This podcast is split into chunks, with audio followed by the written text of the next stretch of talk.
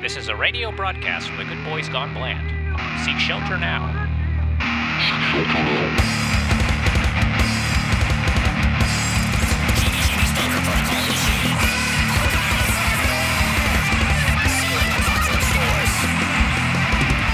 Hello and welcome to Good Boys Gone Bland, Season 7, Episode 10, Don't Look Up.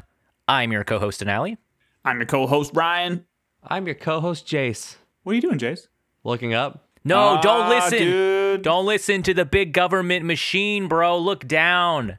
Big Sky is just trying to make you look up all the time. That was a good joke in the movie where they tell you to do the opposite. You know, this movie Yeah. just kind of has like a lot of twisted allegories. It's like hard for like people with like lower IQ to understand. Don't look at East Palestine, Ohio. The okay, yeah, no, never mind. We have to go like into some sort of We, transition we need because to. we this can't is start this. talking about the movie. Get started. uh, welcome uh, to the final episode of our apocalypse season. Uh, we've done ten of these dang things, and I feel like, um, you know, towards the end of a season, we always talk about this. We've been on a roll of watching things in like one genre or like in within one actor or an idea. Coming out of this, I'm gonna feel weird not watching The World End every week in like in like a show. Like, am, have I become like an apocalypse head? Like, how are you guys feeling after after ten of these? I feel pretty good. I mean, this has been, I think, my favorite season so far. I mean, it, was your first season, the one, the first Well, one you haven't yeah, been we- forced to do. we don't know if that's coincidence or not, but I, I feel pretty good. I, I like it. And in fact, I found myself watching an end of the world movie kind of unknowingly early this week. Uh, I watched Signs, the alien invasion movie, and only halfway through it was I like, this is an end of the world movie. You're doing And- homework off the clock. Yeah, Signs I mean, like- extra credit, baby. I, well, I guess I have a question there. I was Yeah. thinking about this when you texted us. Was signs not localized to like? No, it was, It was in- worldwide. It was a worldwide thing. Oh. Yeah, and they said they literally said the end, the phrase "end of the world" like multiple times. hmm And the uh, yeah, because a lot of the footage came from like Mexico and South America. That movie was fucking scary, man. I, I like, I, I shit my pants so hard. I remember, watching that I remember watching that with you and scaring you yeah, because like during the tense scenes we would go rah. yeah.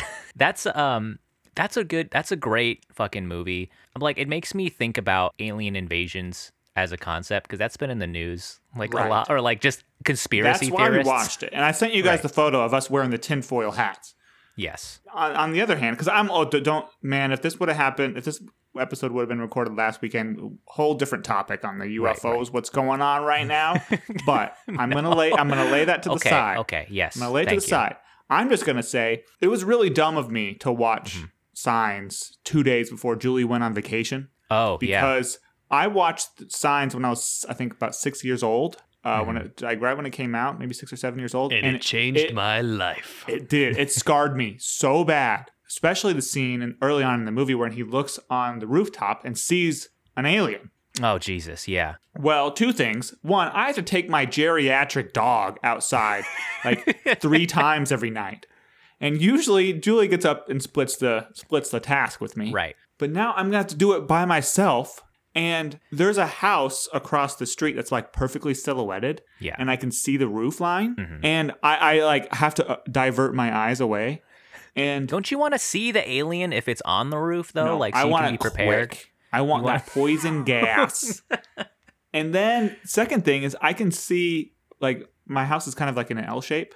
Okay. And so I can see part of the other L, like the other part of the Oh, L yeah, yeah. from my bedroom window. So it's like a perfect setup. I'm screwed. I'm yeah, I don't know. I'm screwed. Well, the thing about signs though is it has the same problem that Star Trek does with their aliens is that their aliens look like us, you know? Like they're they're bipedal. They got like two eyes and a mouth. Like that's bullshit. Like if there was aliens, they would be like fucking goo monsters or some shit Yeah, that like looks nothing like us, right? Yeah, like a rival. So like you don't have to worry about those like green men. Maybe something like a xenomorph, maybe is realistic, or the thing. Um, but you don't got to worry about those creepy guys. I feel like it's less creepy if it's like a cow alien or something, you know? No, I get that too because like also I might just think it's like a home invader. too. Right. I mean, that's that's also like pretty scary. I mean, I feel like and if anybody's listening to this podcast, I Yeah. have Mhm. you know, we've got home protection here. Oh yeah, yeah, buddy. and I'm totally not I, and I'm totally not bluffing. So I've don't got don't even try. it. anti-alien spray. I've got a ray gun. Um, so what? Um, kind of popped a funny thought into my head. Yeah. Like a reverse signs where humans end up on the signs aliens planet. Oh, wouldn't that be so fun? You know, where their house Right. and you know the shot is from the alien looking over to a roof, and it's just a guy standing on on the roof like, it's like, shit. Seeing as how you know we only have guns. Yeah, they have they have no guns. Like that's a gunless species, right? They just have well, so sprayers. It's part, uh, partly explained was that the guy, the so two characters explain it: the, the little Okay. kid and the guy in the recruiting office. He Okay. says, "I know what they're doing. We do this in other countries. We send out like." People, you know, with no equipment, just hand to hand combat to probe the area to see if it's ready for an invasion, see if it's primed for an invasion. we do this. We send soldiers butt ass naked into like enemy territory. Pretty So much, we- yeah. We, There's even a movie about it starring Owen Wilson. And then, wait, and then the, the then the little kid says, "Yeah, if they used their weapons, we would just respond with nuclear weapons." So and they Oh, don't want that because they want to harvest the Earth. So if we use nukes, it would destroy the Earth. so they're doing some covert op shit. They're trying to like break necks and just use their secret poison organs in their elbows or whatever. Yeah. Um, to knock people out.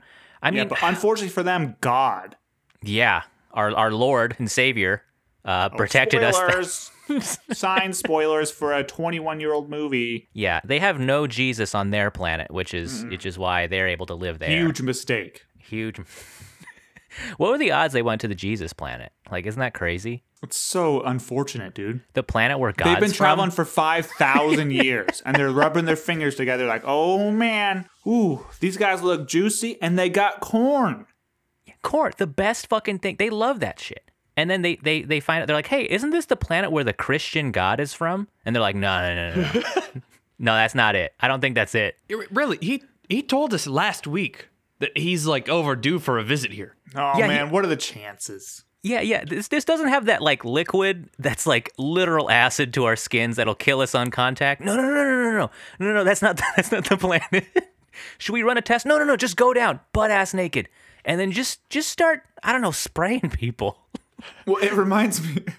I thought about that too, and I, it reminds me of Galaxy Quest, which we Yeah. talked about last episode too. Remember when they just land their pod on that planet and they open the door? And there's actually like a sensible response from Sam Rockwell's character, who's supposed to be the comedic relief idiot. Mm-hmm. And he's like, Is there air? You don't know. and he like freaks out. That's like kind of what happened in Signs, right? Right. The, the people came down and they're like, Is there water? Yeah, because there's there's there's just like moisture in the air. Yeah, water vapor everywhere. Like- what? I think I, that- I haven't that- seen that- signs in so long that The I'm kind of explanation lost. is holy water. Yeah, I mean, well, it's That's the I, th- explanation. I think they're allergic to water in general, but the guy was a priest. It was like an allegory for demons and shit. I don't know. It was a, it's a mixed reviews movie. It's pretty fun. Uh, Nine Are we still 10. talking about signs? yeah, it's a science. it's the movie Science. Melba Yeah, Gibson's a it's all. Jesus stuff. Jesus Oh. stuff. It is. Um, Yeah, Yeah. it's all Jesus. Huh. What what gets me though is like the aliens. They love corn, right? They love it so much they put their big cool footprint on it every time. Um, but their planet is cornless, right? Because there's no water. Because corns love water. So are they showing up to our planet For the because they think corn is so sick, but they don't at this like stuff. put It's on like a cob. it's on a fucking cob.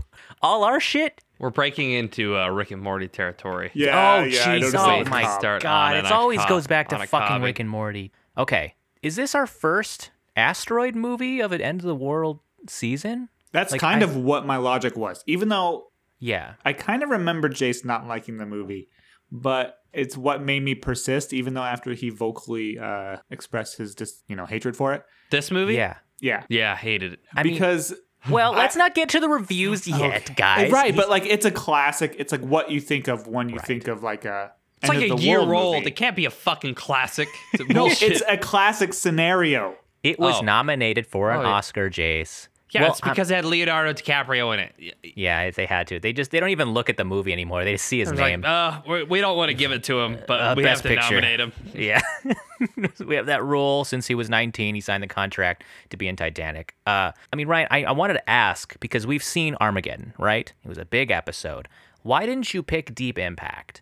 You know, like the movie that's the better counterpart to Armageddon. It stars our boy Elijah Wood. It would have been a great watch. Deep Impact has Elijah Wood.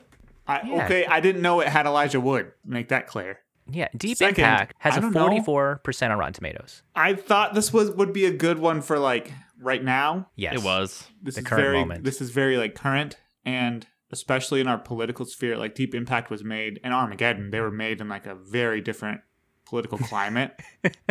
and they prob they weren't like trying to make a political statement, but this movie is the antithesis of that, where like it's not really an end of the world movie, it's a political movie. True. No, I, I get that. And that begs the question would we be better at stopping an asteroid now in 2023 or in 1998? 98. That's a really good question too. Uh. Like- I think like I think yeah, if you put Bill Clinton on this shit, I hate to say it. That 'cause asteroid's really going that dude, down. but like, yeah. However, Yeah. we've since done asteroid redirection missions. Like we the United States, well, I don't know if it's US or if it was ESA, but We've done it. Yeah. hu- the humans have literally redirected an asteroid. We've literally done it. Like but, for fun? Yeah. fun. for- I, I think it was just It for was sport. called DART, like dual asteroid redirection test or something like that. And they had they had an asteroid that had a smaller asteroid orbiting it, and they slammed their spaceship DART like a projectile into the smaller asteroid. And they were looking at a couple things like would it have broken apart? You know, would it just be absorbed by the soft material because the gravity is not Right. very large on those things, so like they're kind of sometimes they can be loosely compacted. So And we've were- studied this. They, Yeah. They've literally studied it, and what they found was that like it was way more effective than they thought it was going to be. Mm-hmm. Like it worked way better than they thought it was going to. They thought like a lot of energy would be like dispersed, Yeah. but no, it like hella worked. Okay, so we have we've done it. We've had proof of concept. And we have all the science, but we are one fucking tweet away from ma- having it never happen. We're Yeah. one one politician tweet away from being like, "Is there an asteroid though?" To like never ever solving The, this the shit. thing about that that I think we can you know discuss later uh, is that like there are you know 7.6 billion people outside of the United States of America and we Yeah. think when we think about these things very Americentric Right, and like right. you go to any other country people are like I mean obviously this, some of the same problems persist but a lot of people are like what the fuck is wrong with you guys I think that's an interesting discussion too, Jace, with this movie. Yeah. I, my reading of that situation was that the U.S. sabotaged the other experiment. I think Yeah. that was in part of the movie, but like, kind of like implicit, right? just to think that the, the whole of Europe in that situation was ignored is kind of the Yeah. Um, briefly though, like we talked about how they kind of deal with asteroids now, like knocking it off course. I was wondering, like, we've got an engineer in here, we've got a lawyer, um, we've got uh, just like a fucking burnout who just kind of hangs out on the internet. Um, can we think of a better way to get rid of an asteroid, to redirect an asteroid than, than the one they do now? Like, Yeah, trampoline. NASA, trampoline. Big, build big trampoline. bro bounce. space trampoline Okay, so they would have to know where it lands and build a Mm-hmm. trampoline that's probably what, like 10 times the size of this. They would we would need Yeah. we would need like a really really really long ribbon of Yeah. of- it's got to be carbon nanotubes and then we need two rockets that it's attached to and because we need tension for the trampoline to work we got to be like okay 5 seconds before it hits earth the rockets Yeah. need to start blasting off to the left and the right Oh, so it's that gonna be- tension so that the asteroid hits and shoots off Yeah. Why don't we just build it on the ground? It saves so much money than having to launch those into space. Or if we miss, well uh, because you know like That's the true. trampolines go down when you bounce on them Oh, know, that's true. So, so then that- the, the, the it would hit the ground a little bit. it would still probably kill a see beluga what whale. I think we should do Okay. is Protect the whale. we should we should put a rocket on that asteroid and just Mm-hmm. slow it down a little bit until it's facing a planet we don't like. Ooh. And then when the asteroid hits trampoline, double bounce it. Double bounce it to the other planet. Um, I have an idea of how to stop an asteroid. We train other good asteroids to be kind of like on call. So when a bad asteroid's heading heading towards us, we would hire a good asteroid to hit it. And that's the only way you can stop a Mm. bad asteroid is a good asteroid. We could dig up some old asteroids who have hit the Earth and they're not doing Oh. Yeah. too good. And we could show it and be like, "You're gonna be like this." Is this what you want? What if Have we? we made the Earth a big? We made a really really big magnet, Okay. and we just opposited the asteroid away. You know, Oh, like so. So and we're assuming the asteroid's magnetic because you We said there's mag- metal in it. Right, You right, know, right. so like I got a lot of problems with that whole thing. What? What's what is it, Ryan? That we've like never played with magnets before. no, not the magnets. The, I, this is the plot. We'll go into that later. Well, okay, yeah, but what if? How do you know you're putting it the right direction, Jace? Because you can't feel what direction you're holding it. And what if you're holding it in the attract side? Oh, and it would hit us even harder. No, that's not how that's not how neutrally magnetic metals work. What You're if thinking you're- of two magnets? What if we Okay. turned on CERN and Yes. then Oh, opened it yeah. up like a fire hose? Straight. That's what it's for. Is that what it That's is? is that what CERN is? It's like a fucking hose. what if we like it is a cut big it cylinder. and then whatever's spinning in it, we just point it at the sky? Would that be anything? There's a I guy. mean- in the, there's a guy in the back of the room. He's like, President, we need more ideas. He's like, um, have you tried CERN? Just uh, p- point one of the ends at it and turn it on. Is that anything? I bet you like Why one. don't we take Earth and move it somewhere else? I bet you one guy in the room's like, "Hey, Earth is moving all the time. Don't, don't you think the asteroid's gonna like not hit us?" we'll just put rockets on one side of the Earth and point them down and speed it up. Move the Earth. But oh, but I guess Earth rotates, so you'd only be able to do that like one time a day. Every Yeah. day, fire the rocket at the same time. That'd be tough. A lot That of energy. That might work. Well, I think I, a better use of the energy is have everyone stand on the North Pole and then jump at the same time, and then that would make the Earth go down without having to build anything, you know. And then we Only can, if they never land. well, we can, we can re- renew it all the back. time, though. We can be like, we need a readjustment, going to fly everyone to the North Pole again, you know, on this date. We're going to have you all jump. A Um, but all times. the energy getting the oh, okay, never mind. But that's a whole other thing. What if Yeah. we subvert this whole problem by Uh-huh. one guy being like, "What if the moon's just in the way when it shows up?" Oh shit! It was- so, so some up Swedish scientist moon. is like, "Hey guys, guys, I found out. I know this asteroid's gonna hit us. The moon's actually gonna fucking sideswipe this thing, like NFL linebacker style. it's gonna be Oh, so shit. sick." Dude, I know what we could do. We get Criss Angel. Oh, Criss Angel. Yeah, and we do that thing where he like makes the car disappear. He's gonna disappear the moon.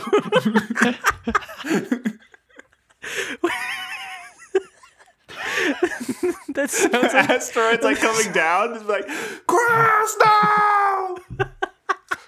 no!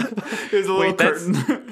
That's literally sounds like a, a 2018 presidential solution. Is being like, we call Criss Angel and David Blaine. Maybe they can team up and make the asteroid disappear. but first, we have to meld the relationship. Oh yeah, yeah, because they hate each other. It's- Remember the big ma- magician wars? Dude, that's Wait, ten really? episodes on real TV. yeah, there was a magic war between those two because they're from different wizard colleges. It was like the ultimate fighting championship. Uh, the whatever the whatever the reality show they had, Ultimate yeah, Fighter. yeah, the ultimate fighter. It's like them, the but there was magician. two magicians trading Yeah. like teams. It's I mean One it's of 'em- sol- it's a solved problem because only David Blaine is relevant now. Yeah, Unless- he definitely won hey, the hey, UFC. what? Uh, no love for Chris? No, he's a f- he's a fraudster, by the way. David Blaine's like, "Listen, he was gonna disappear the moon. I can only swallow it." I could swallow the moon. I could hold it in my throat. The comments coming down. He's just like, and everyone's like, "No, David, don't don't open your mouth." He gets He's a like, little glass. And he's like, "Bleh." it's I'm a gonna marble. need a big glass. I'm gonna need a glass 10 kilometers wide to spit it back up. Have you guys seen his uh, Hot Ones episode? Are you Did guys he Hot hold Ones the watchers? chicken wing in his throat? I think he. I think the whole. Th- he does the thing where he stores water in his stomach to spit Oh, yeah. up later. I think he did that through like the entirety of an episode. What? Like while also eating chicken wings, and there was like, "Wah." Oh my god. That dude is insane. Yeah. He's a, that's why he won the magic war. They were taking turns who can. He doesn't know most water. magic.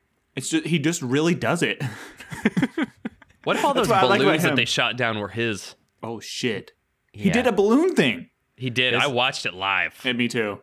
uh, during work. It was during work hours. David Blaine doing a balloon trick. No, he Did goes up in a balloon. He's ha- literally hanging onto a balloon, like with his hand, like bro. dead hanging. Like what I was afraid of when I was five, like holding onto a balloon in the yeah, sky. literally. He What got to like the highest that you could like safely go before becoming. A, I think the word's hypoxic. Hypoxia, Whatever. I think. Hypo- yeah, and um, he uh, got to the point where he had to like he like literally floated to thousands of feet in the air, How did he get back down? dropped off. Drop. He let go. What? And he just fell? Just fucking fell like Yeah. a thousand. God, Yeah, that dude. That dude is a freak right there. I love David Blaine. Um, okay, did we already talk about Moses splitting the asteroid in half and both sides that's a missing good us? one. I did What's like the that water solution. content of the comet? Oh yeah, to be enough water we can have. Uh, So th- so this is another split thing it. it's an asteroid, not a comet. No, There's no no. Jace. th- no, Jace. This is the this is another Okay, thing. okay, Is yep, that yep. they didn't have the science quite down. They obviously wanted the comet because comets are a lot more visible. like you can see Yeah. them with the naked eye. Mhm. But the, when they talk about the metals and shit, like they're describing an asteroid.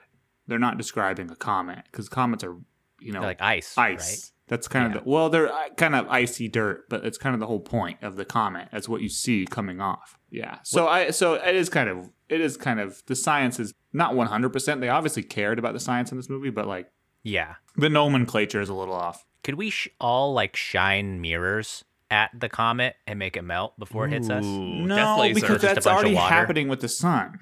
Fuck! You can't beat that. Well, thing. yeah, but it's not concentrated. They didn't Yeah, yeah, put it so through a the- lens. the sun's Space attacking from one laser. side. Yes. oh, you're thinking of like a okay. or we put like you know those like wood splitters, like those wedges, and we just put it really high, like put it on top of the. Burj Khalifa. That's not And a bad idea.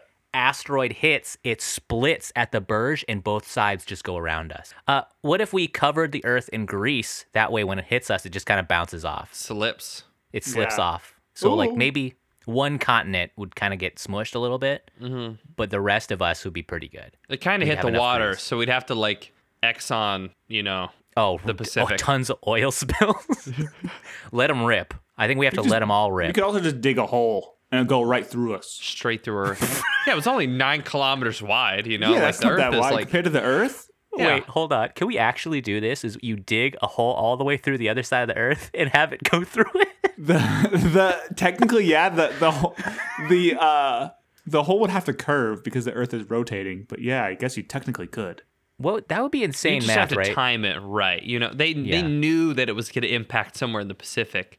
So, oh wait, no, you can't make a hole down through the ocean. Then the water We- will just go through the hole. the water will can. the water will drain. Yeah, Yeah. it'll it'll drain through the hole into the core, Okay, but we have other good ideas in here. and that'll cool the core down, and then we're in a whole different situation. yeah. Oh man, we could totally I- tie those two movies together. I do really like the whole idea. I think it's really smart. anything else? Do we have anything else I that think can we're solve pretty. this? Yeah, it's kind of exhausted, huh?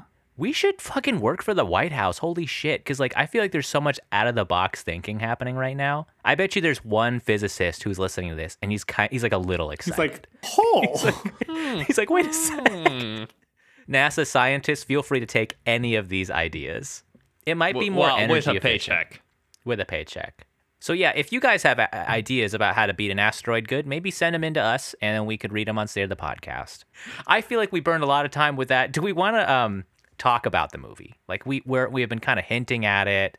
Like Ryan, do you want to do your synopsis? oh, my synopsis. Didn't For think the about movie? that. Didn't prepare at all. Even though this was my season and my movie. it was pretty simple, I think, right? Once, once Yeah. again, my IMDb that I that's like shortcutted on my computer is linked to the Princess Diaries trivia page. It's gonna be there forever. Because eh, yeah, because I give it more traffic every time I try and go to IMDb. This one guy in New York is Really, just blowing us of it, up dude. right now. we we can't use any Princess Diary trivia for trivia night. Why? it's the most viewed trivia page. and also, I watched the movie within the last 24 hours. I don't really need the synopsis, do I? You, I feel like you could you could just freestyle this. All right. So this week we watched Don't Look Up. It's from 2021, directed by Adam McKay. You might have heard about this. It made a little bit of a storm because it made some people scared and the other people angry. Um, starring Jennifer Lawrence and Leonardo DiCaprio as the two main scientists who discover a comet. Uh, Kate Dia- Dibiasky, who the comet is and eventually named after, and Dr. Randall Mindy, who's kind of a weird, uh, weird dude. And uh, this this asteroid or, or comet is coming directly at Earth. Oh no! What can we do? And unfortunately, this movie is set in a very similar alternative Earth to ours. And uh, they're not sure what they can do because the government is run by absolute morons. And first, nobody believes them when they warn everybody. And second, some people think it might be a good thing. And that's if you can even convince them that it's real. So, the movie follows the next six months as the comet bears down on Earth and the different types of people and how they respond to this sort of situation. And it makes, well, I shouldn't say it makes the other people angry because it made me very angry. Um, just because it's too realistic, man. Well, I just I'm glad we don't live in this world. Yeah, well, know? we pretty much do. We don't. I at hate to break it and- to you. Yeah. That's that's kind of like what this movie is, right? It's it's kind of like rage bait a little bit. Um, It's yeah, it's two hours of that. yeah, when I saw the length of this movie, it's like two hours and twenty minutes or something. like that. long. It's a little too long. Holy shit! Yeah, Thirty minutes too long. and right off the get, you know, you start kind of understanding the shtick, right? It's kind of like an allegory for climate change or just really anything that we're long term problems that we're dealing with in the country. And about 10 minutes in, I'm like, I hope this is not the whole movie, like this shtick, because this is going to get emotionally exhausting to watch. And uh, shit, it was. Uh, fuck, man, that was a that was a real slog. I, I I really struggled through this. I don't know how you guys watched it a second time. I don't know. Well, to be it. fair, I stopped and then I watched in 30 minute increments. Yeah, And I, I do think though that the first half is I think breaking this up into two watchings. The second half is quite a lot more enjoyable than the first because you get through the shock factor rage bait where you just want everyone to be hit with a wrench, like I was Yeah. talking about earlier. and then you're like, okay, now these people are getting what they deserve. No, I, I felt that too. The very, very beginning, where you have Jennifer Lawrence and Leonardo DiCaprio kind of talking about when they first discover the asteroid, I thought that was done like pretty good. Um, like when when that line where she's like, "Why is the ephemeris getting low, lower?" and Leo having like a full on panic attack and like the anxiety and the denial. Um, I thought that was actually like more well done than any other movie this season in terms of like dealing with the ex- existential impact of having something like this. You Yeah, know, I- I feel I- like I totally Yeah. agree, and I, I want to talk about that scene exactly too because it's kind of like some of these popular movies, and this is a popular movie. It's made for a mass audience. Right. Uh, so some of them rely too much on like talking head syndrome, where like it's just a script and there has to be one character talking all the time. But in the intro scene, the the, the reveal that the asteroid is gonna hit Earth and destroy it is actually revealed with a visual cue. Like Yeah. he's he's writing something and he writes zero for the distance. And uh, I, I really like that and I appreciated it. And immediately it stuck out to me as like, oh, this movie is going to treat me like I'm able to figure out what that means, which is really refreshing. Yeah, I feel like Adam McKay kind of has that with his because he, he's, he wrote like Big Short. He wrote uh, what was the other one that was that was really big? Uh, wasn't it the baseball movie? The fucking Oh, Moneyball. Moneyball. I don't think that's an Adam McKay. Is that not Adam McKay? No, it's Jonah Hill. Okay, maybe right. Anyways, Adam McKay writes these punchy scripts though, where they're they're they kind of explain these complex topics, and they they use like a lot of humor and shit. You're kind of led into the concept without being spoon fed, but I also has that. I also think it has that effect of making you feel making the audience feel like they're really smart because they're watching it. There's this smarminess about it that I find a little grating. Um, like I really liked The Big Short, but I it also was an aspect that kind of turned me off uh, from that movie, and this one too. I felt it kind of immediately, where you're you're supposed to be kind of in on the joke, but it came on like a little too strong. Did you guys kind of feel that with the humor or, or just like the tone of the movie? Yeah, and I I know where Jason's gonna go with this. it's I think because he's. I remember him not liking the movie now, but like the, the issue with this movie is that it doesn't simultaneously wants to be funny, but also Right. does not want to be fun to watch, and that's difficult because I felt myself frustrated so much, and there's only at a certain point where like everybody's accepting that the world is going to hit that I feel like okay to laugh because a lot of the time like people are still really frustrated that the government's not doing anything and i'm like sympathetic to them and i'm also getting frustrated and yeah, it just changes. I think about the rock concert, or I guess not rock concert, the pop concert in the Yeah. movie. I think that's when the tone shifts for me. When I'm not like, oh, like they're not just like glorifying vapid pop stars. They're saying like, you know, that's kind of the problem is that even the people who do care really only pay attention to like vapid pop stars. Right. I mean, that aspect was interesting too, where, like, I mean, honestly, I wasn't super into that kind of humor where they talk about, like, oh, this celebrity breakup happened, or, oh, like, what does this person think? It felt very like, we live in a society type of humor or type of memes where they're like, oh, you guys just care about your TikToks and you don't actually care about this.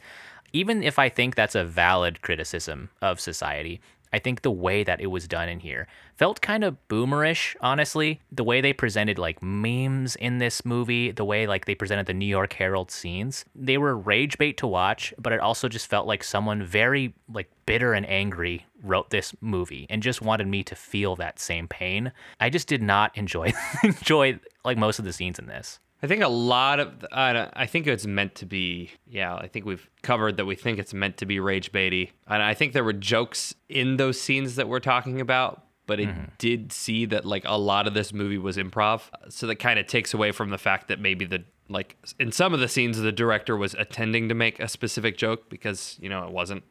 It was like somebody mm-hmm. throwing out a line that's kind of funny in the moment Was it actually improv?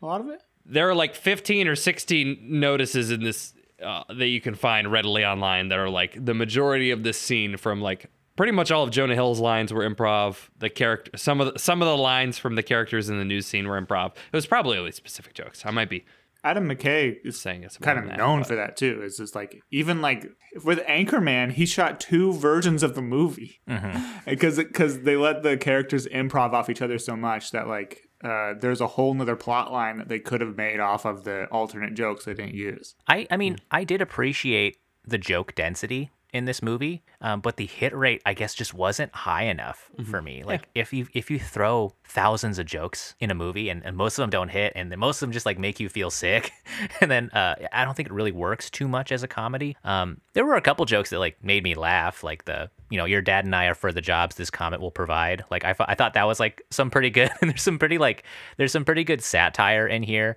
or like the Sesame Street scene with Leo Yeah. like freaking out. He's like, they're Also- fucking fascists. That was Timothy that was improv. T- Yeah. Timothy Oh, that was Chalamet improv? saying, uh, "Can I be vulnerable in your car?" That was Yeah. improv, I think. oh, yeah, those. mm. maybe not the one. Well, I thought all the actors did a really good job in this movie, though. From Timothy Chalamet, the two leads carried like a really strong role. Both of them have these these like really piercing blue eyes too, and like there's so many wordless scenes where it's right on their face, and you can tell exactly what they're what they're feeling in the moment. Especially that scene where Jennifer Lawrence, all you see is just kind of her eyes tracking as like the president is just not paying attention to them as they're explaining the scenario. I think there's like a lot of good acting in this movie. I don't think anything was really like phoned in, even even though it was like a lighthearted, I guess, comedy. Yeah, I don't- have a problem with any particular performance. It's just like it's difficult to enjoy something that you're not supposed to enjoy and then being like, "Oh, I get Yeah. it. I'm not supposed to like this." So, I kind of get it, but once again, like it's beating you over the head repetitively, and that's what a lot of the criticism of this movie is. It's like, "Okay, we get it. Make another mm-hmm. point." But it's on the other hand sort of refreshing to have a movie say, "Yeah, I'm going to have two hours and 18 minutes of the same point made over and over and over because in the real world you aren't listening like it doesn't matter if they say it for two hours and 18 minutes or for one minute it's not going to change because the people who aren't listening aren't listening that's the whole point of the movie and the, the joke that makes Yeah. it so frustrating is that the people in the, the movie aren't listening so it's like I get it. It's very meta. Like everything is so obviously related to the real world. But there's even words from the president of the United States that were repeated verbatim by these characters. And it was very, very difficult to watch. Yeah. I mean, I think that's a good point, Ryan, about how relentless this movie is and how that functions as like kind of a performance art piece too. Yeah, I, I, Um, I agree. Like one time I showed up to this performance art thing and there was just this uh, woman ballet dancing next to a man who was buttering like a thousand pieces of toast. Nice. And Yeah. I'm like, okay, I get it after like two two pieces of toast. But the, the performance isn't in the two pieces. The performance is in the thousand pieces. Yeah, man, that's it's hmm. the point. It's the thousand pieces, man. The toast. Yeah, like I think this this movie is I guess it's effective in that regard, but at the same time, when you're making a movie like this and it's not enjoyable really for anyone to watch. And at some level it's supposed to be enjoyable. Like Adam McKay likes to make movies that people laugh at and they like, you know, they they recommend to each other. Um, I don't think they really accomplished that here. And I don't know how many people are going to see this and really flip on how they view climate change. You know, I think they might have that same like smug, we live in a society type of thing and then go on with their day. Have we ever had like a nationwide climate strike in any real regard? You know, I don't know. And I don't know if this movie is going to really move the dial. It could. I could be wrong. Um, No, yeah, but that's kind of the point of the movie, anyways. mhm. Which is a kind of like ironic. Yeah. Is like you can criticize the movie for not doing good enough because the Mm-hmm. movie tells you that no movie could be good enough. Like, Yeah. so it's kind of interesting. yeah, I think all of their points are totally right. You know, it's, but could it also be a shield? Oh, definitely. Yeah, it's Yeah. like the when someone says, "Oh, it's terrible on purpose," like ThanksKilling. Yeah. Oh, it was terrible on purpose. Okay, well then make a good movie. Like like the only way I'm going to believe you that it was terrible on purpose and you could have made a good movie if you wanted is for you also to make a good movie. Yeah, it's, Yeah. I guess the the question is this personification of what we consider a problem in our society. In what way do you want that shown in film that you enjoy it? Yeah. Like, is if you're asked that as a director, as a filmmaker, as a writer, probably maybe isn't. So I think they stayed true to like the shittiness of the characters. So like the the ongoing jokes of the characters didn't bother me. Like you get right away that the president is a piece of shit, and then like it kind of just settled into me. Set like that that fact settled in, and then like carried through the movie to the point where I think maybe like it was uh, a little jarring at first, and then I like acclimated. Honestly, I do think if the movie was a little shorter, like let's say we cut 30 minutes out of the movie, I feel like it could have been more effective. And maybe maybe reducing the amount of times we we kind of hit the same point or the same joke might make it more effective. Like let's say this movie was an hour and a half, people might be, "Oh, this is a searing satire and they did it so well." And it, you get you get the point.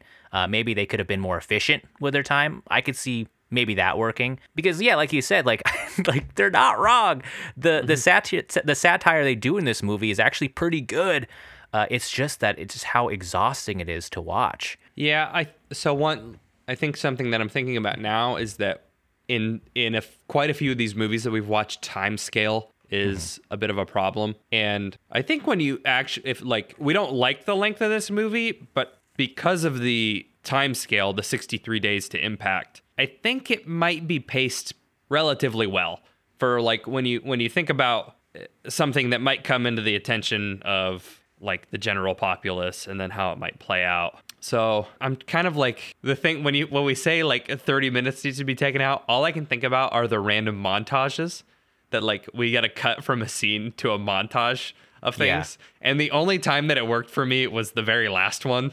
And like Yeah, multiple times I was like, ah, montage, ah, montage, like oh, tweets, tweets and pictures and pictures of animals and live Yes. livestock. And I'm like, ah. That also that was also like exhausting. And I, I like texted you guys too like there's a middle portion where things are finally moving you know with the president and everything. I ended up just putting the fucking netflix thing on 1.25 speed because i was like this is just a just dragging ass. Like i could just predict what's happening and i just i did that for like 20 minutes. I, it's the first time I've ever done that. I felt guilty doing it, but I was like, you know what? My time's valuable. I'm not gonna just sit here while they do while they do this. It's okay. We all get one. Jace admitted to not finishing one of the movies.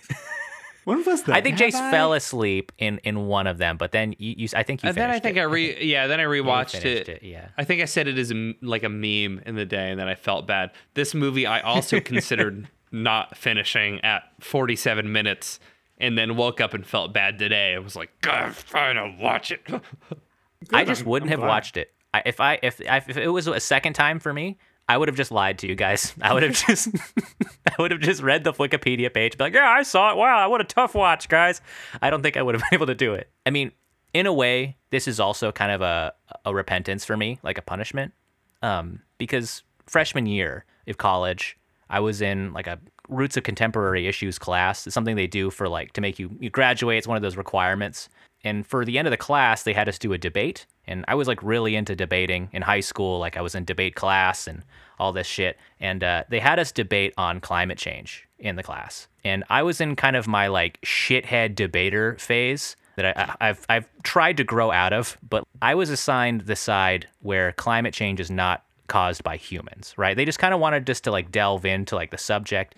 And while I was studying this, because I was like a fucking idiot back then, I was like 18 years old, coming from a very conservative Alaskan environment. I found out climate change was super caused by humans around this time. okay.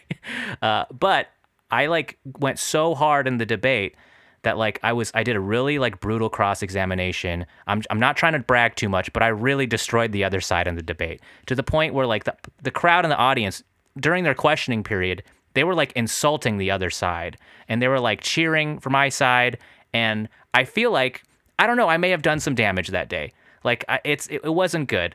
And uh, i look back i also wanted to like apologize to like the other side because i think i went after them like a little too like in a way that was disrespectful but this debate, I keep thinking about this because I was like, I need to undo this damage. Because who knows, I might have inception seeded a ton of 18 year olds into thinking climate change wasn't a big deal. See, um, yeah, I think the thing here is yeah. like maybe the note is if you're going to have a debate class in a high yes. school, maybe mm-hmm. bring some people also like from college or beyond that to be the counterpoint so that like somebody who can actually stand their ground.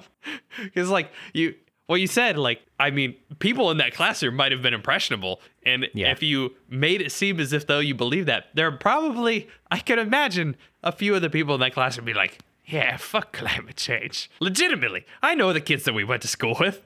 Yeah well, this was in college though. This was at Washington oh, State, oh, where, okay, where I that's did this. worse yeah. because I went yeah. to school with them too. That moment also made me realize that you don't have to be smart to debate well. It's kind of like the whole Ben Shapiro, dude. Like you just kind of be aggressive that's what I was verbally. Thinking. Yeah, yeah, like him talking year, to college students versus an actual someone who debates. Like, no, and it's interesting you bring that up too because my government class with Michael that that year was what made me want to go to law school. Because really? when yeah. I did the mock trial and the jury w- voted to convict because they're like, well, they didn't prove she didn't do it. And I was like, you fucking morons. like. Did you do the 12 angry men? Like you're like sweating, you have like a rag and you like lean against the table. Yeah. And they, they were like, well, mm, probably did it. And I was like, ah! yeah, so in a way, I need to repent somehow and undo this. So I'm going to say to our, our legions of listeners climate change is real and humans fucking caused it. And uh, hope hope I can undo what 18 year old me did. Probably not. But once again, see, no I, science I thought, is 100%. Uh, I, I, I missed no. I missed some details in the start of that. I thought you were talking about a high school debate. If any of those people in that college class, they should have been prepared for that they took the step to go to college, you know? Yeah, there was a lot of dinguses in that class. I was also citing some real, like, questionable data. I was getting stuff from, like, FoxNews.com. I was pulling up graphs that were clear bullshit. I just I feel bad about all of it, and I, I got a super A. Yeah, so anyone anyone who watches those debates, you know, like debater schools college liberal, uh, just know that debater is a fucking idiot. You do not need to be a smart person to do that. Uh, you just need to be more disrespectful to the other person. The so okay, there's a little bit of a transition yeah. here. Yeah. And when they in this movie they talk about no science is 100%. And two things oh, that God, that's yeah. explaining is number one, people are misunderstanding the scientific process and the scientific people method. don't know what statistics is. Yeah, yeah, no, they totally don't know and so that that that's an inherent problem that we could go on forever. And you know tons of there's tons of science podcasts explaining that what that means. But on mm-hmm. the other hand this movie i don't think realized it was bringing up something called the, the equal time fallacy. And that's the, the inherent problem with things like debate club is that you take one side that's objectively correct and one side that's objectively incorrect and you give them the equal amount of time to explain their positions. And at the end there's a good chance that the audience is split 50 50. Now, with something like climate change, or like with this asteroid, right. where there's a million scientists who say, yes, it's real, and one idiot crackpot who says it's not real, in the equal time fallacy, they would both be given the same amount of time to present their ideas, and then that would just be given to the public. And the public is going to think, well, it could be one or the other. And that's kind of the problem with the current state of science presenting in news is that they do it like that. And they don't understand when scientists use, you know, these kind of coaching words like, you know, might or probably. They, they don't understand what that really means. And this is, I mean, we're, we can long talk about what the problems with the way media presents facts are but like it, it's a serious issue when you're when you're trying to make a decision about something and there's two people let's say you're the president or something and there's two people in the room. One person's saying well we might not be 100% certain. The other person is saying no it's going to happen. Like Yeah. you wouldn't be actually you actually wouldn't be crazy to say well let's wait. Let, let's you know sit tight and assess like that's actually kind of a fair response if you don't actually understand the science behind it I like the way that the movie made sure that every every like left or right decision to go a certain way kind of actually just deviated from the science itself. Like the I think you mentioned there that the the first two scientists saw that it was there, then they handed the information to other schools to make them confirm. But the reason they sat and assessed is because there was midterms. And then they deviated the rockets that were going to nuke it because they were a, a super rich ass billionaire was like, but wait, we could have the minerals. That was such a And, good like, role for that got- dude. And, and it got to the point where, like, at the 50% mark of this movie, whether or not, like, they were, you know, the don't look up, don't look down part, don't look up or look up. yeah, yeah. I, I Um, got you. Uh, you know, everybody like most of the people, as they showed, believed that the asteroid was coming. They just believed that the billionaire was going to be able to solve the problem. Yeah. I mean, that was like another splitting of the don't look or look up party, I guess, because that's another thing is just infighting within one side as well, like fighting with oligarchic politicians. But to, to when you're when you're talking about like the the look up, don't look up parties in there too, I think that led up to like one of my favorite jokes, which was the the the two arrows where it's like we got to have balance and like look both ways or do yeah both. the chris evans thing yeah yeah, and that's that's brilliant. Did Chris Evans say that about something like? i don't know no i'm saying that he he played the the dude who said that Oh, did he really? Yeah, I he didn't even the actor. recognize him. Oh my god, that's funny. and and that's what thing Yeah. too I hate is when people are like, "Well, I, you know, I think we should all just get along." You know, we just need to stop being so divided. Yeah, we literally do. We need to jump on the consensus. Like, Yeah. it's not the people who like believe facts who need to agree with the people who are making up alternative facts. It's the other way around. Yes, exactly. It's like when one group of people is clearly a fucking problem. and what you were saying about Ryan about like the equal talking time fallacy too, like that's pervasive in politics. Like enlightened centrists are like, "Oh no, well we can just do both or like halfway. What if we let half the whales die? Like wouldn't that be just good? We Just meet in the middle and like stop the hate." And it's like, "No, we should let like no fucking whales die." Like it's something that's really frustrating within politics and that's what also you know pisses me off about centrists too where it's just like no let's just meet in the middle here. And no there's no middle. There's no middle for a good thing and a bad thing.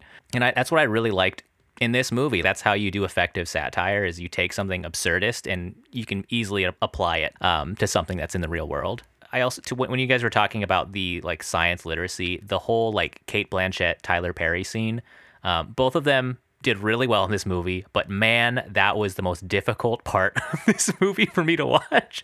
I was like ripping my hair out. Um, and seeing first J- Jennifer Lawrence's blow up was really cathartic to watch, where she's just like, "It's you're all gonna fucking die," and then finally Leo's humongous blow up at the end too was also just that's kind of like the moment where they're supposed to be the audience, where you just want someone just to scream at the fucking camera. Uh, I think they use that to like really great effect here, but the buildup was too long. It was like agonizing. What's one thing about this movie is like Jennifer Lawrence is quite clearly the audience, you know, corollary. But yeah, if this whole if everything in this movie was shrunk by like twenty percent, it would be better, I think. And Yes. especially because we have that scene again later with Leo. Like, you know, he's the one who received media training.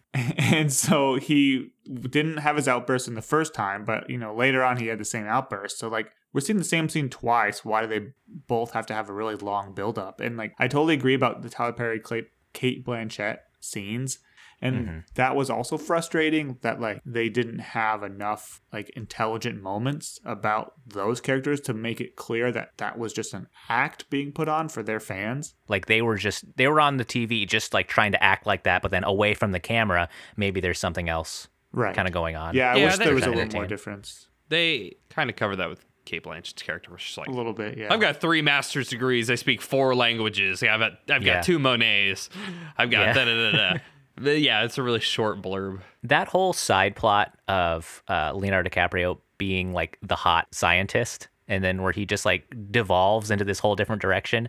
I thought was like interesting and I thought it was pretty funny, but I'm like maybe that's like something you could cut. Like I don't know if that was necessarily like serve the plot. I guess like it's him kind of getting lost in the sauce a bit too. Definitely. And then the whole like the misogynistic labeling of Jennifer Lawrence's character of like she's the crazy woman like oh put her on even though she's doing the exact same thing that Leo's doing. Um you know those are pretty good but it's like those are more like bumps along the road. When you look at the narrative shape of this it's just kind of like build relief build relief and then big build big relief something like that i don't know how much uh, stress hormone and relief hormone i have to like make this really effective in this movie Is the big relief when the comment actually hit? yes thank god just end it Yeah, I was hoping that happened a little bit earlier. Yeah. I wish I didn't have that spoiled for me going into this movie. Like, oh, really? Because uh, whenever people talk about this movie, they're like, "Oh man, the ending though, that really ties it together." And much people have been saying they're like, "Oh, I didn't see that ending coming," and so I kind of like know in the back of my head that it means the asteroid is gonna just destroy everybody. Who have you been talking to about this movie that like you know that? Do you have another podcast? Or podcast? did you fucking Google it? No, I just people have talked about this movie. It's been out. Both my parents saw it. This whole uh, situation with the asteroid too, like it kind of reminds me of that Carl Sagan speech that was kind of online for a while, like when he was talking to Congress about climate change, uh, where he was talking about like it makes sense for completely other reasons to pursue a solution to this humongous issue for totally separate reasons. Like it would make sense to have an independent like power system or to like make make solar panels just because we can just get it from the sky or it's just invest in science just because we can get a benefit from that too and i remember that like new yorker comic where it's like well what if we just create a better world for nothing and it kind of makes me think hard about that too moments like this with even with an asteroid i feel like if we really pushed hard into funding even if the asteroid had like a 50% chance of hitting us we could benefit from just building an asteroid defense system or just building sicker rockets and shit. And that's what you were talking about with Star Trek too. And that's what Yeah. I found persuasive about that universe is progress for the sake of progress. And like understanding that there's collateral benefits to be had from these sort of investments in like technology. And think about things like computers. It's like, yeah, we could have gone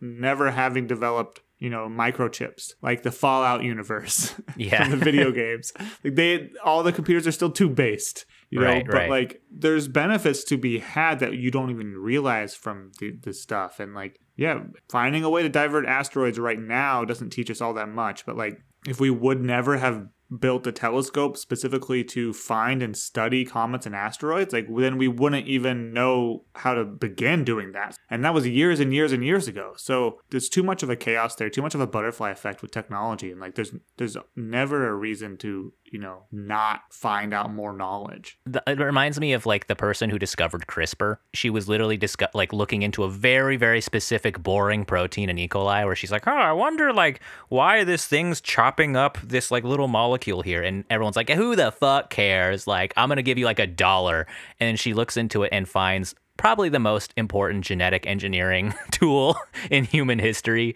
It's just like you have no fucking idea. Right. Uh, and also the, the doctor who uh, thought germs were real he was like hey yeah. you know, germs might be not be real but they might not they might actually be real so we should just start washing our hands Ghost. Yeah, in, they- in case Ghost, they're you idiot. it's ghosts. Everybody know it's ghosts. You And fucking and then, and then he's like, "Well, there's no harm in like just washing your hands, so I'm gonna go ahead and do it." And all his patients lived. yeah. Did he and he died because of that, right? Like that was the whole ironic thing was that he was telling these people where they're like, "Okay, you guys are doing autopsies with the same tools you're doing surgeries Yeah. on. So maybe wash them." And every like all the doctors like were super pissed, and so when he needed a surgery, the doctors purposely used the dirtiest ass tools on him out of spite, and he died of infection.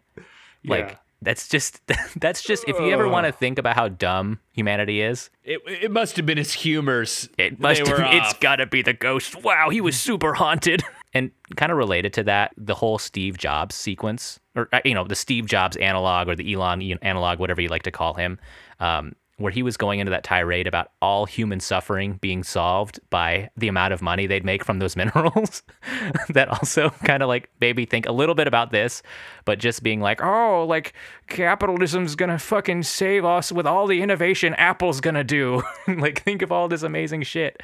I thought that was effective. Yet, just that was just another cherry on the uh, ch- cherry on top of the shit pile for this movie for me, where I'm just like, this is just upsetting. I don't know, um, but I thought the actor, with all of his weird way of talking, I thought that was like pretty funny. Like, like and avoiding eye contact until like like very Yeah. necessary. yeah. and how agonizingly slow he was talking, where he's like, "Oh well," um," and I, I thought that was like like a pretty good thing in this movie. The one thing that I thought was interesting is that generally when I think of somebody that would be in that position, I wouldn't expect them to talk with maybe the cadence that we have in a casual conversation where you use um or you stop and think and Right. that was a major part of that that character where they're like slaying these crazy one-liner thoughts that you know maybe are kind of, seem like bullshit Yeah. it's like somebody's blowing smoke up his ass and then but it would be like um hmm uh, and then deliver the thought and it's like oh shit The other thing that in this movie too, speaking of like failure to communicate, was Leo's failure to communicate a lot of the points in this movie. Like his his inability to bridge that gap. Just like, you know, we always talk about this with scientists. They can't bridge the gap to the general public. And I feel like that was almost just as infuriating as everything else in this movie was during moments where he just could not say an asteroid is going to hit Earth. He was just kind of just talking about trajectories and like ephemeras and shit. and, and Um, giving trying to make a someone who is not a great public speaker trying to be a really good public speaker is worse than someone who's not a good public speaker and is just up there doing it because like Yeah. someone who is doesn't understand that you need to get the point aqua- across quickly and effectively will just ramble and because he tries to like give this big long intro well you see comets are these things from the Oort cloud and like yeah. you need to say this is an emergency meeting. There's something heading towards Earth, and if we stop it, the whole human race is going to go extinct. And if you just say a couple sentences like that, and that, I, I understand that the filmmakers know that's what you should say, but once again, like it might not be clear to the audience that the director is making a joke about scientists themselves. Yeah. And Yeah, it's very common. Like uh, my company of the now 257 plus people we have, 150 of them I think have masters or PhDs. And it's like, you know, you know, when you get into a conversation with this person, you're gonna get the well, this comet came from the and it's not effective for connecting to an audience, but is it it is important in the day to day of expressing information. And I think that's the reason, like you just said, it's in this movie is because that's a very common thing. Like a this is PhD candidate Kate Dibiasky. People some people care about that type of thing. Right. But most people don't. Or like, Yeah. what's a candidate? Like, what? Yeah. I mean, this c- comes back to the whole like, is it easier to train astronauts to drill or drillers to be astronauts? It might be easier to train a good speaker, just like how to explain a couple science things than the other way around. Yeah, and that's what um, Dr. Oglethorpe was good at too, but mm-hmm. mostly got relegated to the back because in science you want credit to be given to the right people. Yeah. So you have to be clear about who gets to say the certain things and like he was deferring to people and that's just not what you want when he's the only person in the room who can say it without getting angry or can say it in the first place. There, do we um, wanna- I was. I saw go something uh, the other day about like the reading level at which presidents speak. It was like a comment, and probably requires further delving, but like listed Yeah. out multiple presidents that when they spoke to the public spoke at like an 11th grade level, Huh. but like. The majority of presidents, like below that, were speaking at like seventh, eighth, or ninth grade levels. and like it can affect their success. So when you talk about somebody who's a PhD and can literally pull out a whiteboard and do the equations that he was doing and then trying to communicate to the public, huge gap. Yeah. I remember reading somewhere that like the majority of the US has, is at like a fourth or fifth grade reading level in like reading and comprehension. And I think about like the John Kerry election where he was like a very like serious and very like efficient speaker. and I think that's like his lack of charisma in that regards why he lost compared to George Bush, who's able to be like, "Eh, come on, America, yeah, and people liked that better. Uh, you know, maybe here. Yeah. Could we talk about the ending of this movie, which we kind of alluded at before? The credits scene or Yeah. Oh, I guess I guess the the conclusion, right? Like the they were trying to they had a couple of rocket launches and they all basically failed because they purposely tried to not make them launch. They were hoping to harvest minerals and finally the last mineral harvesting launch fucked up, right? And there's kind of this last dinner scene where kind of all the major characters are just eating dinner together and not paying attention to the failed rocket launch. I thought that was actually a really well done scene. You actually felt the weight of that. And I actually liked like what Jace was saying in the moment where it's flashing to different scenes around the earth to contextualize the gravity of the situation. It's not just this family that's going to die. It's going to be like every piece of nature and culture around the world. And I thought that was pretty good. And the, the shaking at the end where they're all just kind of like pr- trying to pretend everything is normal. Uh, that kind of got to me, man. Like, I don't know. There's some general terror from me in like uh, and extending my empathy to these characters and pondering what it would be like for me in the situation Yeah. to see the kind of shaky cam and just trying to continue to have that casual conversation. And the only thing else that I want to point to is that in that montage, for some reason, there was video footage of a bunch of otters, like in a park, tearing some shit apart. And then they just added shaky cam to it to make it fit the scene. I agree. I, I like that, and it made me think about us and could the three of us? Because normally the two questions I have are: Oh, yeah. Could the three of us survive? And if so tasked, could we prevent? And well, given our conversation earlier, I think we can, baby. well, so that's one thing. that's one thing too. Is obviously if it if it hits, we wouldn't survive because nobody survives. I mean, a couple people do, but the could we prevent like let's say you know we're the scientists or jace is the scientist and he brings us along uh, for the conversation with the president like the day that Yeah. it's breaking could we communicate this information a little bit better in a way that the american public wouldn't reject it I think so, right? Like, I would hope so. We we're, we have a podcast where we're oh yeah communicating so we're very important people for hours. Yeah, I feel like we could just cut to the chase. I mean, we do like to bullshit a lot on this podcast, but I do think we can just say rock's gonna hit Earth, right? I mean, I feel like we could also create maybe like a maybe like a dance challenge or like a destroy the asteroid challenge. now we're talking You know, get mm. get some get the general public interested. The problem is, is yeah, the people trying to stop it didn't weaponize the pop culture centric audience. They just let it be. When Ariana They had a Grande sick was trying concert. to sing that thing back out into space. Yeah. It doesn't It was a sick matter. concert, You know how many fucking thousands of people want student loans to be canceled? Yeah, that's true. It That's hasn't true. got any right, mo- yeah. It's like the final hurdle is a bunch of geriatric idiots at a table that's like, well, what's uh, that, mm, our bottom line could always come up. And I feel like we can just give. I mean, I don't like it. I don't like it. But we can give like a Rush Limbaugh type or Alex Jones type or Joe Rogan like a hundred million dollars because they'll take the money and they will do anything.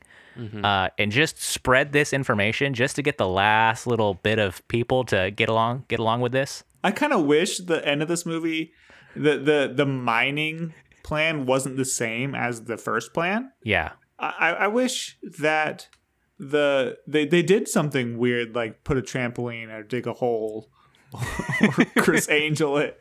Yeah. Yeah. That, that that that would have been funny and that would have obviously put the movie into an unrealistic satire, but like I don't know, it, it would have maybe changed the direction of this movie. I feel like it would have made it more effective at the end. Because just seeing those like a couple robots fail was kind of just like, well, we all kind of knew that was happening. But have it build to something that's obviously gonna be stupid, I think would have what might have been a better better use of the satire. I don't. Yeah, I I kind of I enjoy. I like that ending just from a corporate standpoint because I know what it's like to have people at the highest level say we're gonna go with this, we're gonna do this, and mm-hmm. completely determine like the direction of a design and being one of the people who has to implement it being like wow that is terrible. You don't understand the problem. You're, so like them being like oh we can 24 drones will do it it'll be okay. It's like things that executives Yeah. have said or like things that salespeople have said. It's like where the fuck did you come up with that? That's not grounded in reality at all. Yeah, it's just like the good news thing that they where they all they just want to say good news. yeah. Speaking of which, speaking of like those businessmen, they have like this Noah's Ark ship at the end that everyone gets on, and it just seems like the worst ship just ever created. Where it's just like you get it's all just old ass like white men. And it's just all these like billionaires who are completely useless and they're all just gonna live together in like a colony. I'd be like, just fucking give me the asteroid, man. I would not fucking get on that ship. and then they got eaten which felt kind of That was pretty cathartic. yeah Yeah, the Bronteroc or whatever they they Some landed on. Like, yeah. Do you guys want Like, to that's start gonna be- reviewing? yeah, let's do it. Let's do it. Uh, apocalypse, right? Our last. So our last Apocalypse. apocalypse. And I think for that reason, I mean, it's almost a perfect score because let's think about it. It actually happened. It was a classic disaster movie. There was US government at least ineptitude, you could say in effect caused it. And uh it was a scientific approach and I liked all those things. There wasn't like an unexplainable, like weird stuff like you get in a lot of those other movies from Roland Emmerich, which are like Day After Tomorrow, a freak storm, and, and stuff like that. There, there wasn't that. Yeah, and also the asteroid didn't come alive with like AI robots and attack Earth and stuff. Yeah, they did miss that. So I think, in a way, obviously, this is making a, joke about climate change and other things, but I think the effectiveness is still. I don't know if it's lessened because it's a satire movie. I think it still is an end of the world movie, and I think it's important that an end of the world movie also have a double life as something else, so they're not all boring, droll, pointless movies. That they some of them can be kind of important. And uh, so I'm gonna go ahead and give it a nine, partially because I think it made too much of a commentary on our current atmosphere and not enough commentary just on like the end of the world situation. So I think a nine is very fair. Yeah, nine. I I was kind of thinking the same thing, Ryan. Because I mean, you do have the mega check. The asteroid wicked destroys Earth. No one can fucking deny. the highest kill count of our season. Hello, eight billion dead. Holy shit.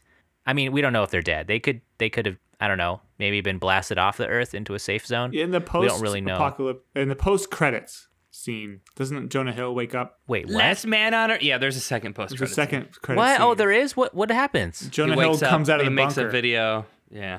Yeah. Oh shit. See, okay, we're good. We're good then. A lot of people survive. Who knows? Anyways, it definitely highest kill count of anything in the season. Um, there was a bird scene where all the birds are like flying around and shit. That was a check. I found that one. Uh, first thing they tried was to nuke it. All right, they didn't quite nuke it, but I, I'm gonna I'm gonna do a check mark there. Um, there was a rioting and anarchy scene. Uh, that's gonna be another check for me. They did say the title like 50 times in this movie and was also like chanted uh, by a humongous group. So like that's gonna be another uh, disaster movie point for me. But like honestly, yeah, like what Ryan was saying, this is not like what you would watch if you're into disaster shit. There's not a lot of scenes of stuff being destroyed. Like you usually want to have like a little bit of a build up, you know, like in the core where there's a sun laser or there's like, you know, a fucking tornado storm or some shit. It all happened at the end. This is mostly commentary about a really shitty political situation. Uh, so it's not quite a disaster movie. I don't think the same crowds are going to come and see this shit. It's not like a Michael Bay shit exploding movie. So it's going to be a nine. It's going to be close. It's going to be close. It, it, I think the spirit is there, but it's not quite. I can't give it a 10. I am gonna give it a ten, and I think the only thing that is scratching the itch differently for me is that like the, this movie's not i guess it's not really science fiction. It is science fiction i guess because it's like the topic is, is science. And it's a fake And scenario and the asteroid is going to hit the earth. But it's not like it's not like the core where they need to come up with a, a turd laser mobile to drive through the geode into the center of the earth. God, I it's wish. like there there's a very present threat that is inaccessible that is imminent and the hurdles are the hurdles towards the end of the world are very political but so i think it hits everything else um, this doesn't have any bearing at all on my movie meter okay, all right, a ten, uh, pretty high. Ryan, what do you what do you think? What do you think about this movie on the movie meter? the it's just so hard because I can't divest how good of a movie it is from how much I liked watching it. Like I totally agree. I didn't want to recommend this. I'm glad I did, but like mm-hmm. I didn't want to watch it again. And that's okay. Movies can do that to you. That's totally a valid way of making a movie. And so it's hard to I don't know, it's hard to I think objectively it's not a terrific movie. Once again, it's too long. The editing apparently was a little bit unfinished. Your Netflix was not skipping. Some of the scenes were literally frozen. Oh yeah, It was, a, I think it was a guys? rough cut meant to because they didn't weren't able to finish editing in time. oh shit. Yeah. So things like that obviously bring it down. Um, nothing that we haven't said so far. That There's like some little commentary that I thought the subtle stuff would have been shown a lot better if the running time was, you know, lessened and some of the beat you over the head stuff was taken out. Like I enjoyed that the main characters who are the liberals, the liberal stand-ins, they didn't know how to pray at the dinner table. And that was pretty funny. Like that that's kind of clever a way at the very end to show that little difference between the two demographics. And the uh I think the once again the the best parts of the movie were the opening 10 minutes and the final 10 minutes. And for a movie like that, I'm going to have to go ahead and give it a 4.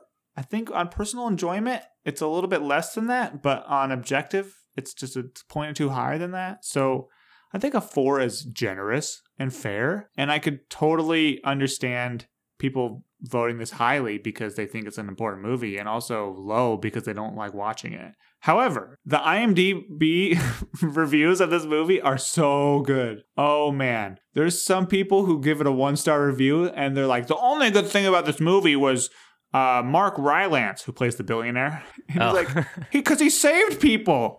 Uh, what is are those? So there's people who like don't get it. There's people who no, there's people who say uh, this movie fell flat because Biden's now in office and COVID's still going. Oh my god. And Jesus and I saw that the asteroid was blown up at the end into tiny little particles. Yeah, I get it. Like, B- the particles are COVID. yeah, that's what Is he's that- saying. And it didn't and it didn't stop Christ. us. So maybe like yeah, there's people who just don't understand. This is why lead he poisoning uses, is like- a serious problem in our and he uses nation. peer-reviewed science in quotation marks in this review, and he's like, not. And he's like, well, not everything is has to be peer-reviewed, and we're like, and it's I- like, yeah, that's the point I, of the I movie. mean, I think it literally.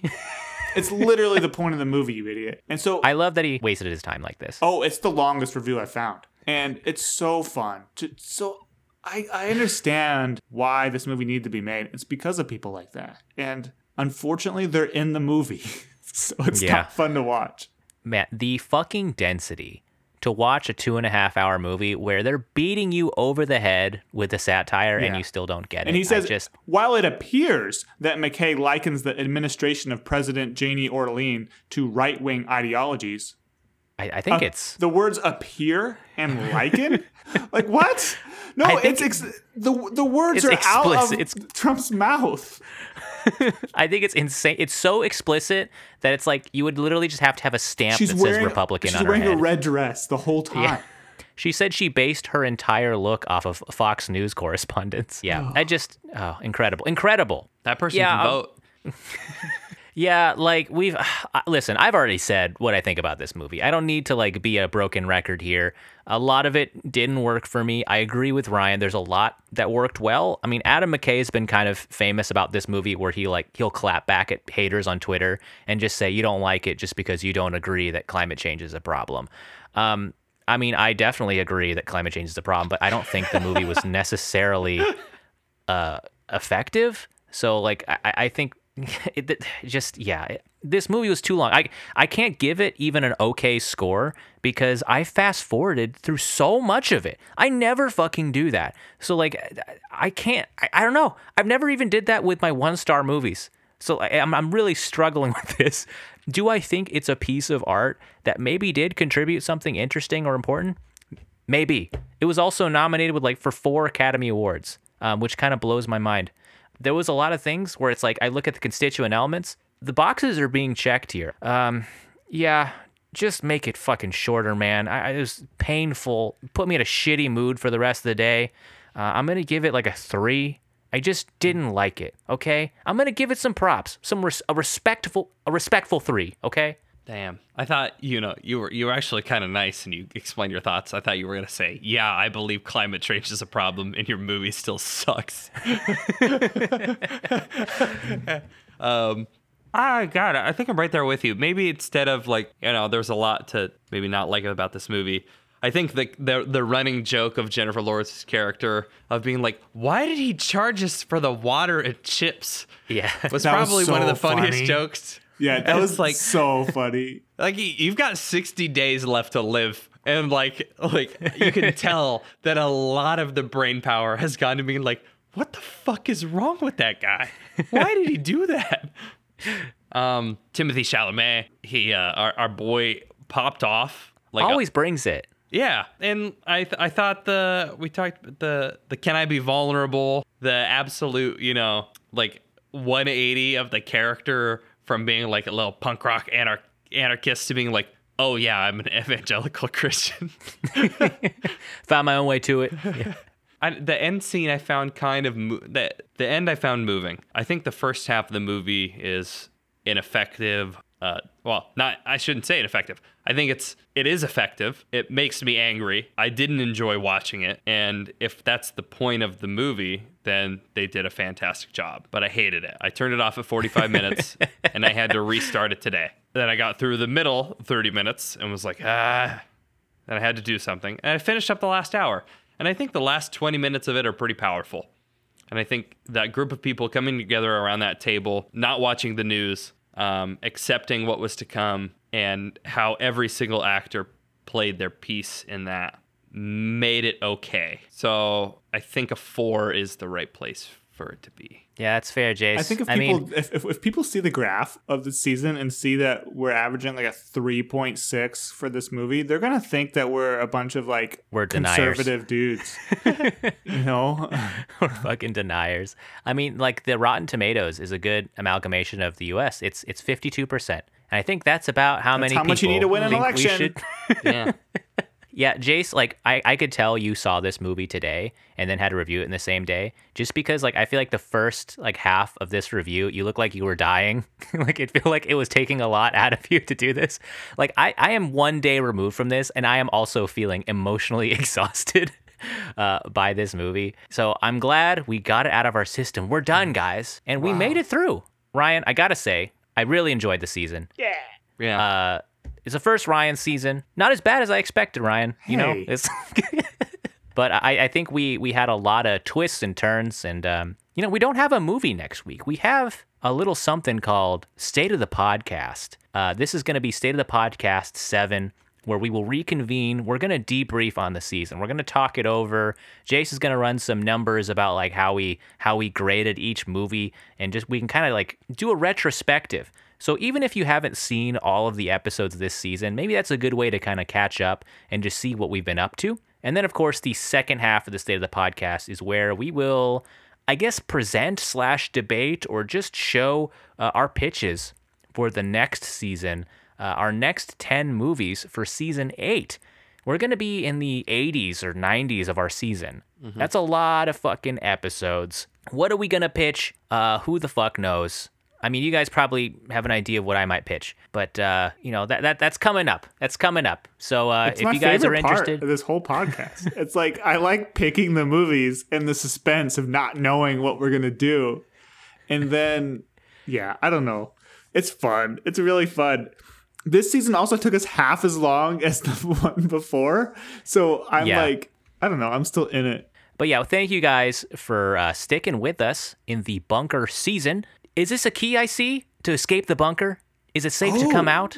oh god damn it. I don't even know why we do the mansion anymore. Oh, a key card. After the doghouse, it was kind of hard to come back in. we found the key in the DVD case for Don't Look Up. Uh, it's actually a digital key because we saw it on Netflix. So it's it's a digital key that came out. Who knew it was the streaming one that would allow us to escape this? Do you think when we open the door, it's gonna be? Is, is there gonna be life out there? I don't know. The computer said we had to watch uh, ten disaster movies worth of time. Like so, that's that's that's like roughly eight hours, I think, uh, until we can go outside safely. What, how And much then, uh, damage could be done in eight hours? Yeah, exactly. If it, if it wasn't as bad, and I guess you guys will have to tune in next episode to find out what's outside or where we'll go to. Uh, before we go, can we? Do you guys want to do a GBGBs and joys? Like, do you guys have anything you've been enjoying over this past week or so? Anything you want to recommend? We're tastemakers now. I just finished. Me and Amber just finished White Lotus season one last night. Ooh. Uh, that was a fucking trip. Have you guys seen White Lotus? No, but Only I'm a big season fan of two. Mike White. Yeah, yeah, yeah. It's it's it's you know I think it's just like an anthology, right? Season two I think is totally disconnected. Um, Yeah. but it's it's just a bunch of rich people being pieces of shit, and it's a very cynical show. I watched the finale right after I finished Don't Look Up, and we were in a just a pretty bitter mood about society last night. But it is it's really fun. Don't let that detract you. Uh, really good acting, and it's it's hilarious. Um, I've also been listening to a new album by one of my favorite artists, Caroline Polachek. It's called Desire I Want to Turn Into You. She put out like one of the greatest fucking pop albums ever in 2019 called Pang. Um, and she blew the fuck up. She's having a great moment right now. Um, I super love this new album. It's bangers front to back. It's weird as fuck. She's like one of the most talented vocalists, I think, in the game. And she used to be part of a really good band in the 2010s called Chairlift, but now she's doing her solo thing. And it's it's just, it's so good. Um, I love to see it. It's Caroline Polachek, Desire I Want to Turn Into You. Okay, I'll check it out. I'll look at your page. Um, Check me out. yeah, two weeks ago when we last recorded, I said I think I recommended the band Tennis, and they released an album last week. So check it out. It's good. It bangs. I uh, I also I also hooked up. We hooked up a surround sound in our in our front room for movie watching. It's great. Yeah. Great. it's so nice, dude. We watched Signs, dude, and there's freaking. Oh, no. can, the, the, no. the, the characters are looking at the camera and they're watching the alien skirt aclo- across the, the roof, and it- Oh, you can hear it walking behind your head. No, no, no, no. Is that shit a Bose? You got a you got a no, Bose we got system? Sonos. Sounds like an off-brand. No, it's not. It's Poor. Poor alert. Sweet. Uh, Jason, you got you got anything you you've been enjoying? Um, I think. Oh, I sent it to you, and I've listened to the album like three times now, because it seems like we're doing a music thing. Um, yeah, I mean, whatever. You know, it could be it could be anything. I, have got two things. I've got two things. Okay, um, yeah. uh, Natalie Lafourcade or Lafourcade, uh, who is um, oh yeah, you did send that. Yeah. Yeah, I her I album that, yeah. De Todas las Flores is new, uh, recently released. This person has won 11, 11 Latin Grammy Awards and one Grammy Award. So I'm, I'm just seeing this, but um, I, I enjoyed that.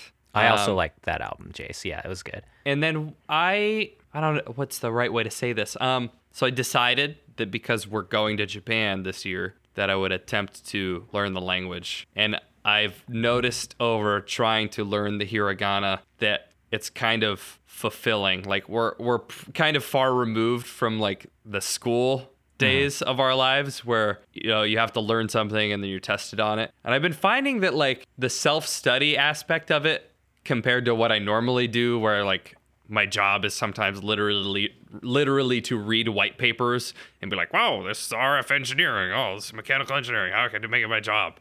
You know, that's kind of lost its luster for me.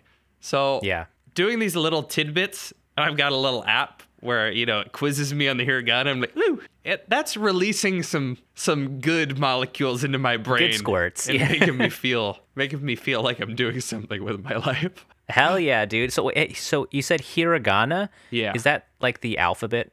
for Japan? Yeah. Is that- So really- Japan uses three major systems for writing, essentially hiragana, katakana, and then kanji.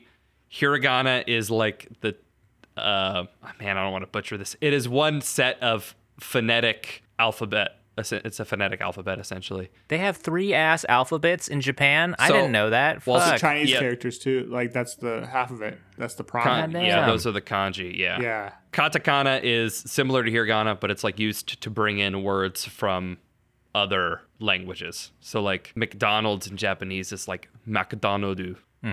And it's spelled out with katakana. And, but and then you'll you'll there's you'll see very regularly sentences that have all three of them structured in between them. And I haven't started to learn about the grammar yet, so it's Right. only going to get more confusing. But I can see and know which of uh, uh, 55 hiragana as of this morning. So nice. Well, Jace, this is huge because uh, eventually, when we want to release the Japanese dub of our podcast, uh, we can have you go back through our backlog and finally expand our fan base. We should have a season where we watch anime movies, but Jace has to watch them without subtitles. you guys want to try out like a f- full, uh, yeah, full different language season? We'll just we'll try to do the whole season in another language. that'd be, I mean, We barring could the learn fact, like- Klingon on Duolingo. oh Jesus. I'm just saying we haven't like for say of the podcast like we haven't watched the other 11 Star Trek movies mm-hmm. and I'm just saying if we wanted to learn Klingon and then do the whole podcast in Klingon after watching those 11 we we technically could like no one could like legally stop us. I, we could technically just open Google Translate and record a six hour episode that you cut down to an hour and a half. Should we do our outro in Klingon? I, that means I agree. Yeah, so let's do. Oh yeah. So, uh, thank you guys for joining us this week. Shall we do? Shall we do an outro where we give our our folks our popcorn advice that we've been blessing them with for this season? Can I go first? You go first, Ryan. May I Have 11. butterscotch. corn dogs. When I always forget it's supposed to be advice. it's never advice. When the Sunset. blows the Earth. way. over The? I think it has to be. Fence.